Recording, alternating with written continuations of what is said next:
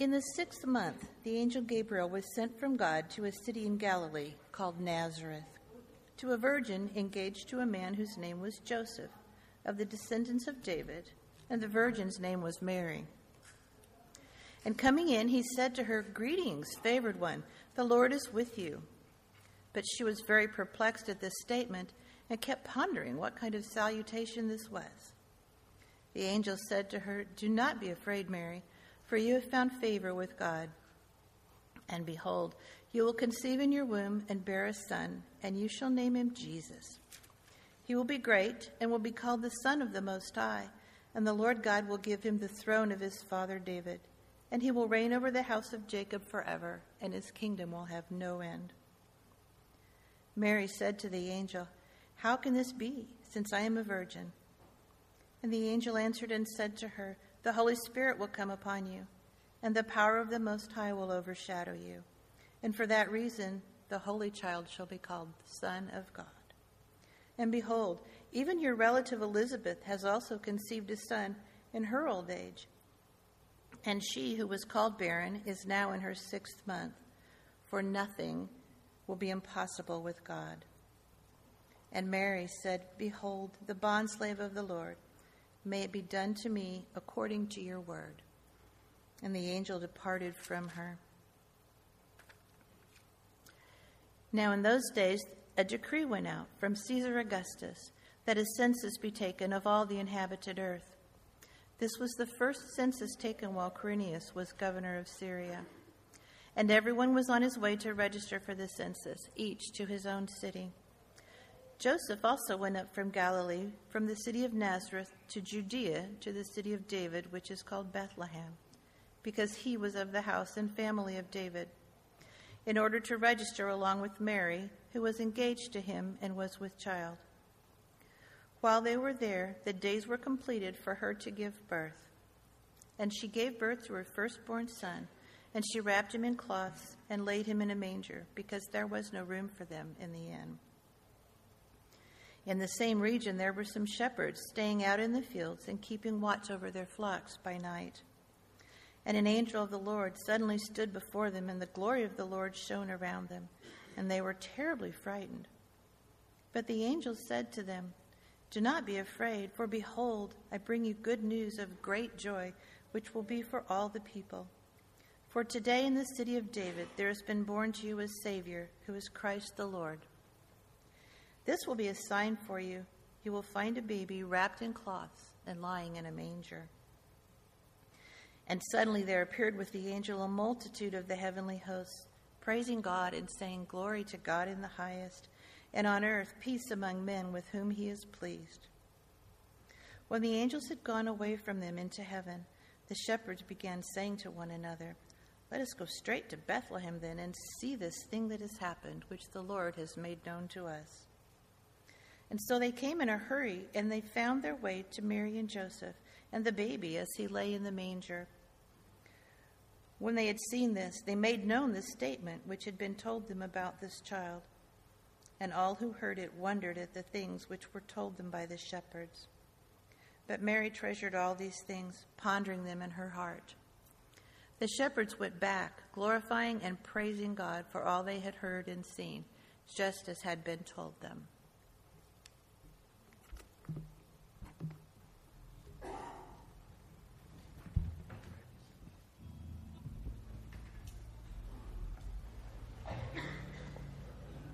Thank you, Janice, for reading that.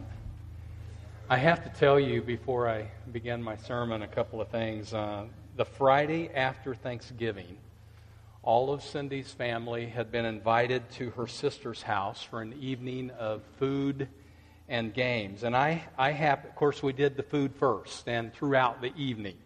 Uh, I was sitting at the table across from her sister Karen, and all of a sudden she just started laughing hysterically. And I noticed her laughing was directed at me. And of course, I, uh, that got my attention. I'm thinking I've got food dripping off of my chin or something, surely. And so I'm checking myself from head to toe. And, and uh, I said, What are you laughing at? And she then told me that her grandson, Logan, who just turned four years old, he was sitting next to her, had whispered in her ear, Why did he cut the middle out of his hair?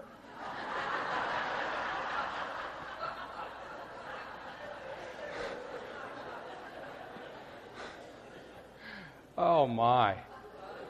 And it doesn't stop there. We were getting our picture taken this last Monday night for the church directory.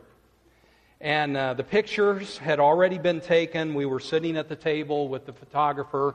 She was uh, going through her spiel, showing us the pictures, and saying to us, Now, if you want to pay a little extra, I, I can do some things. I, I can take the glare off of your glasses. I can uh, whiten your teeth. I can cut, cover up any of the blemishes. In other words, she was saying, I can make you look a whole lot better than what you do look. and uh, she's telling us this, and Connie Malone is sitting at the table behind us, and her and Brent have gone through their time with the photographer, and they're finished up, and she's overhearing this conversation. And she sticks her nose into our conversation and she says, Can you put any hair on the top of his head? oh, my.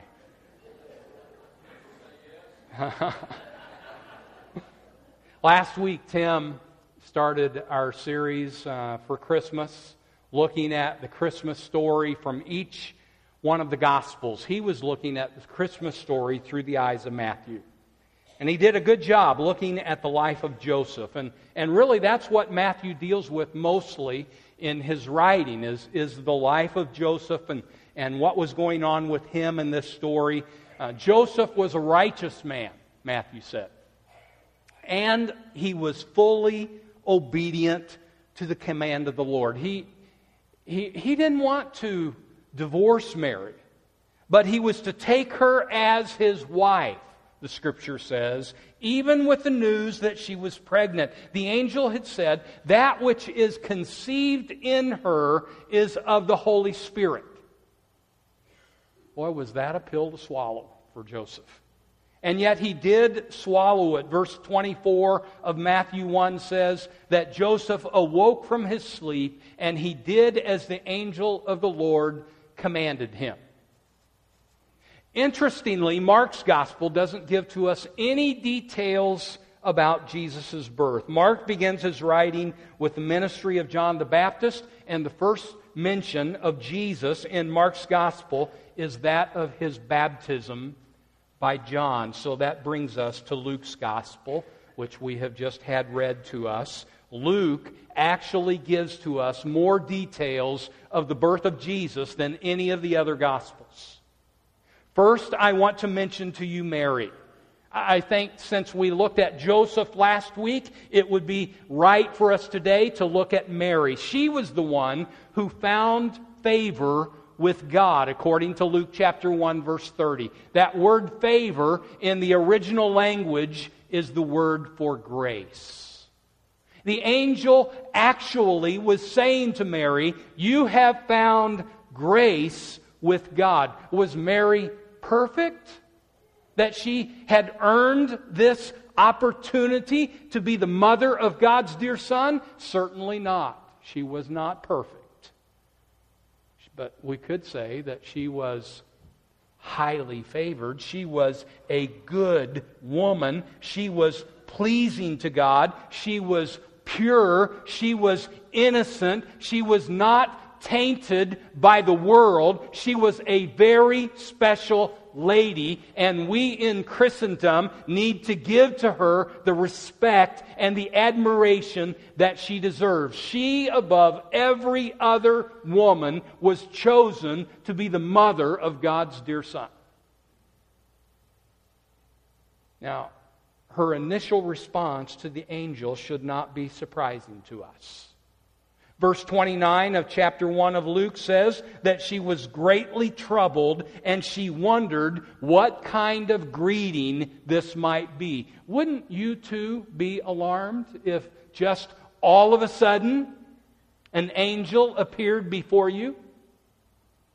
Uh, there seems to be no doubt in Mary's mind that this was a heavenly being. I don't know if the angel was surrounded by light. I don't know if he had wings. I don't know if he had a sign on his chest that said, I'm an angel. But there was no doubt in Mary's mind who this was. She didn't have to ask for an ID. And let's face it, this was Gabriel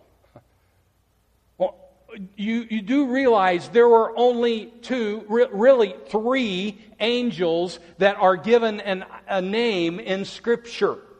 Gabriel is one of them, and we see him here throughout the Christmas story making announcements to uh, Elizabeth first, and then to, to Joseph, and then to Mary. We do see Gabriel in the Old Testament, Daniel's book, chapters 8 and 9.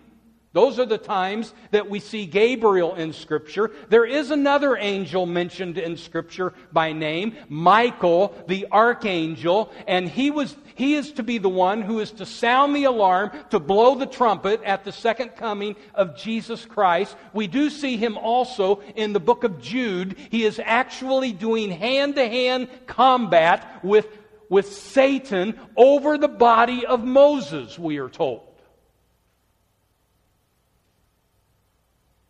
And then there is a third angel whose name we know. Who is that? Lucifer. Yes, he was in the beginning the, the most beautiful and the highest angel uh, that in God's creation, and yet you know his story. He rebelled against God. He turned to the dark side. Today we know him as the devil or Satan. And so back to Gabriel visiting Mary. She knew he was an angel, and it shook her up. His words to her were very appropriate. He said, Do not be afraid.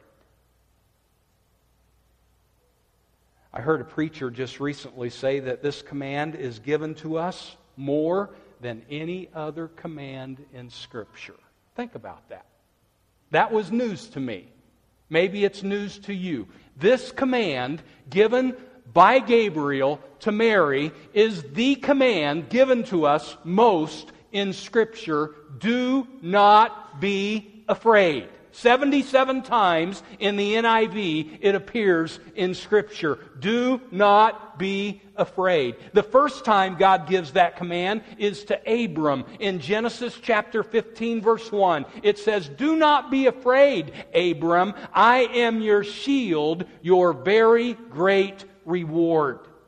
He said to Isaac in Genesis 26, verse 24, Do not be afraid, for I am with you.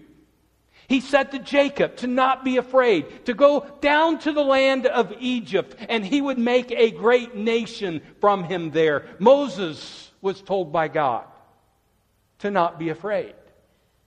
And then Moses passed that same command on to the people of Israel as they stood at the bank of the Red Sea. He said to them, Do not be afraid, stand firm, and you will see the deliverance the Lord will bring to you today.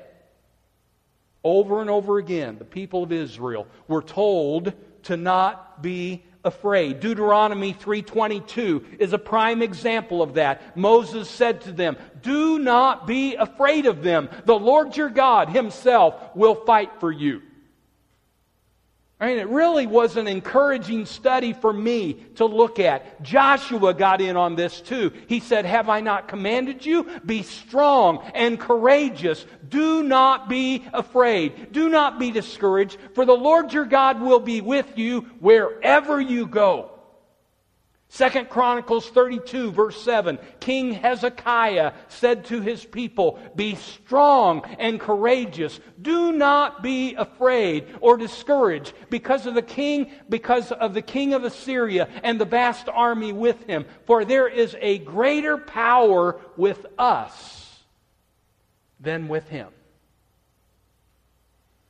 By the way, did you hear of the great archaeological excavation that just happened recently. A, a signet ring, a seal ring of King Hezekiah was found just recently in Jerusalem. Just another evidence that the Bible is true. It's the only such ring that has been found of any Judean Israeli king that is mentioned in Scripture. You ought to read about it. I read an article this last week about that. I'd heard them, heard them talking about it in, on K Love Radio. But uh, when, I, when I saw that scripture of Hezekiah, about Hezekiah saying to the people, Do not be afraid, I wanted to mention that to you. Listen to me. Always, the basis for us not fearing is that God is with us. He will not forsake us. He will fight for us, and He will deliver us from the evil one. There is no mountain too tall. There is no valley too wide. There is no sea that is uncrossable. There is no obstacle that is too difficult. There is no temptation that is too irresistible. There is no battle that is unwinnable. There is no assignment given to us by God that is undoable simply because he who is in us is greater than he who is in the world.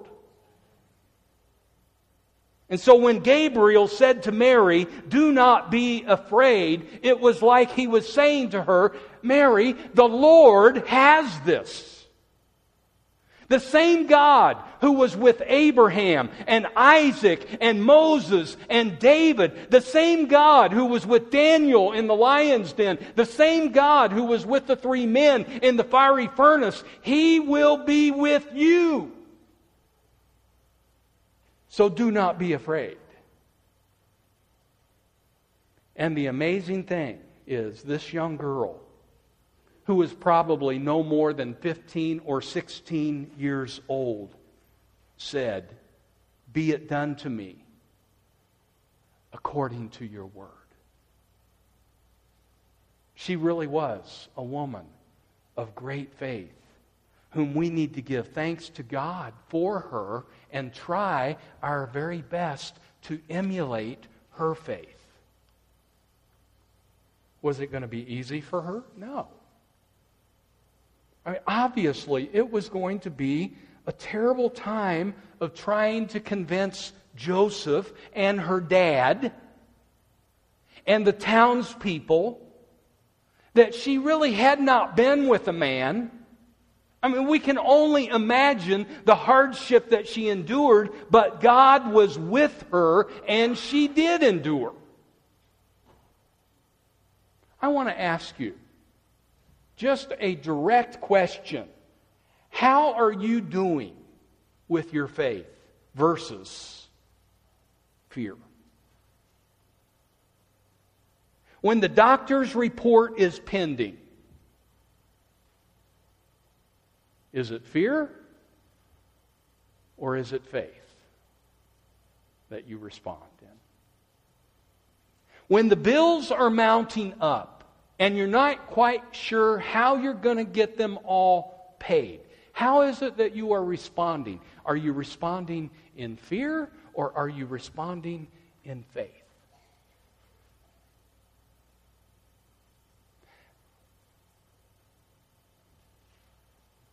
How about with when you are tempted to fear for your safety or the safety of your family in light of the recent terror attacks? How is it that you are responding? Are you responding in fear or are you responding in faith? How about when an opportunity to witness is before you? Are you responding in fear or are you responding in faith? In the second service today, we're going to have a baptism of a young lady that began coming to church simply because one of our members, a co worker of hers, gave to her an invitation to church. I mean, all of us could be doing that. We could be inviting people. We could be talking to people about what Jesus has done in our life, but oftentimes that fear factor has an effect on that. We need to be responding in faith rather than in fear. How about when God is trying to move you in a direction that is different than what you are comfortable with? Are you responding in fear or are you responding in faith? The angel's message to Mary was do not be afraid. He is with you. And we need to grab hold of that message. I spent a, a good deal of time talking about Mary from Luke's gospel. I want to talk to you about another person from Luke's Christmas story. I want to talk to you about Jesus, the babe in the manger. He's the centerpiece of the story. He's the one on whom the spotlight must fall. Verse 31 says, You will be with child and give birth to a son, and you are to give him the name Jesus. Now, before this is put on the screen, I want to ask you this question Do you know what the name Jesus means? What does the name Jesus mean? I'll tell you what it means in case you don't know. And this is something I think we need to to implant into our mind. We need to know what His name means. It means the Lord is salvation. The Lord is salvation. Your salvation, my salvation, rest in him and in no one else acts 4:12 says and there is salvation in no one else for there is no other name under heaven that has been given among men by which we must be saved I was talking with an individual this last week whom I've given a Bible to. He struggles with his English, and I'm trying to be a friend to him. I said to him, I want to help you get to know Jesus because he is the one who can help, who can forgive you of your sins. And he understood that. And I knew that by his response back to me. He said, We need help with that. Yes, we do. We need help with forgiveness. And that help comes from just one source Jesus. The Lord is salvation. The angel's message to Joseph You shall give him the name Jesus because he will save his people from their sins.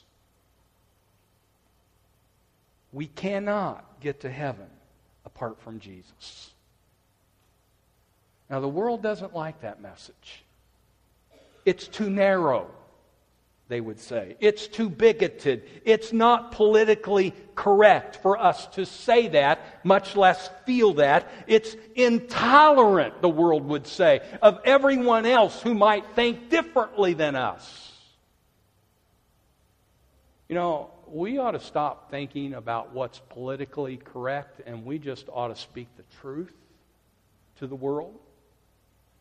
If we really love the world, if we really love those around us who are dear to us, we need to speak the truth to them that Jesus is the only way that they can be saved. Now, the world may not like that, but it's what they need to hear. And of course, we need to speak that message in love. We need to speak that message out of a, a respectful and gentle spirit. 1 Peter chapter 3 says. Did you notice in Luke's gospel all the attention given to the fulfillment of prophecy? He was born of a woman, which fulfills Genesis chapter 3, verse 15. You say, what's the big deal about that? I mean, we're all born of a woman. Well, the big deal is that we're talking about heaven's glory coming down to become one of us. He, the Son of God, was born of a woman, and that is a big, big deal. and it was fulfillment of prophecy genesis 3.15 he was born of a virgin fulfilling isaiah chapter 7:14. he was born in bethlehem fulfilling micah chapter 5 verse 2 he was a descendant of david fulfilling jeremiah 23 5 he was he was to establish a kingdom that would have no end, fulfilling 2 Samuel chapter 7 verse 16. He would be called the Son of God, fulfilling Psalms 2 7. He would be called the Lord, fulfilling Psalms chapter 110 and verse 1. And those are just the seven prophecies fulfilled that are written in Luke's first two Gospels chapters. Not to mention what he writes in chapter 3 that he verifies that the, the Son of God came through the loins of Abraham and through the loins of Isaac and the loins of Jacob and Jesse and David. All of that is fulfilling what the prophets had said about him one, hundreds of years in advance. And in the case of the Genesis passage of Scripture, this was prophesied 4,000 years before Jesus. I mean, we don't even know what tomorrow is going to bring. We don't even know what this afternoon is going to bring for sure. And God, in His infinite wisdom and authority, was able to prophesy something that would happen 4,000 years later. He indeed is the Son of God. Let me read this to you, what I I read just this last week by Dr. David Reagan. I quote There are over 300 prophecies in the Old Testament about the first coming of the Messiah, but many of those are repetitious. When the repetition when the repetitious ones are deleted, we are left with 108 specifically different prophecies, all of which were fulfilled in the life of Jesus of Nazareth.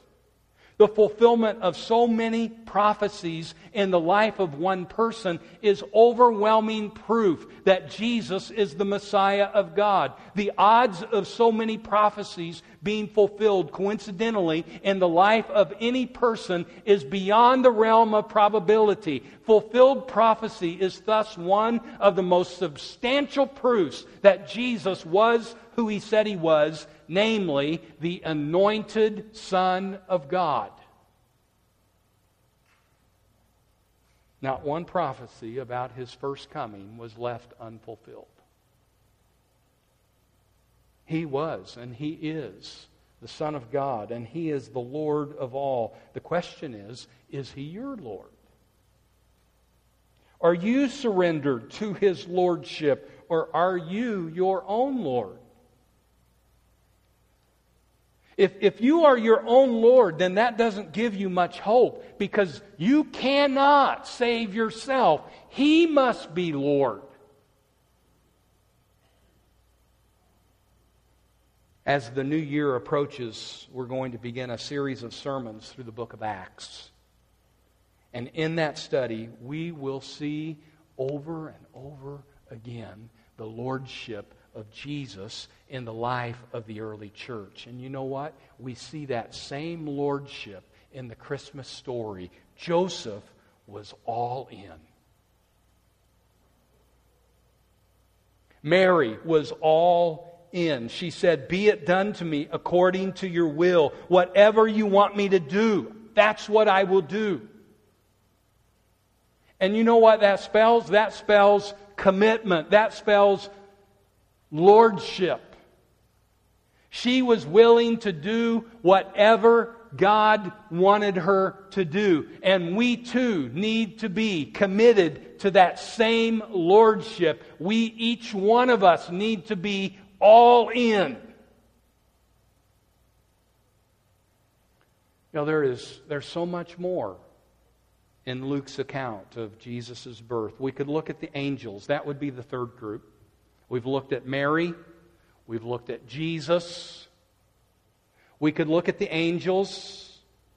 who delivered the message to the shepherds. What a choir that must have been above that Bethlehem hillside. We have so much to sing about. That the glory of heaven would, would strip himself of that heavenly glory and he would come here to become one of us. That is a song worth singing. And I hope over these next few Sundays that as we stand and we sing a, a Christmas song about his first coming, that we will sing it with all of our might. Because he deserves that kind of worship when we think about what he has done for us, that he left his glory in heaven. He stripped himself of his power and authority. He left his position beside God the Father, where he had been since before time began. He left all of that to become one of us. And to endure the hardship that he did. It is, it's a song worth singing.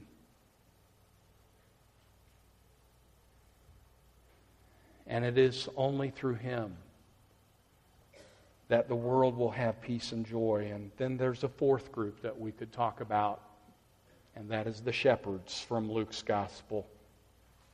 Isn't it amazing that the good news was first told to the shepherds, lowly shepherds?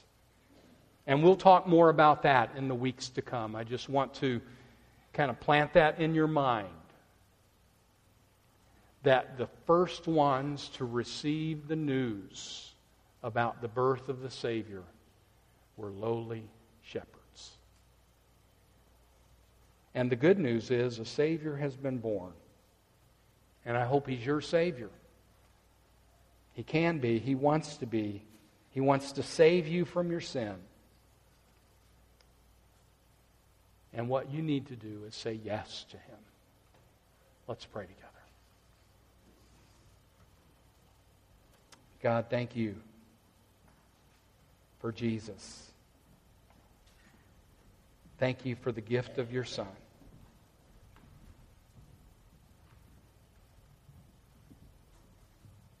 May he be our Savior and our Lord.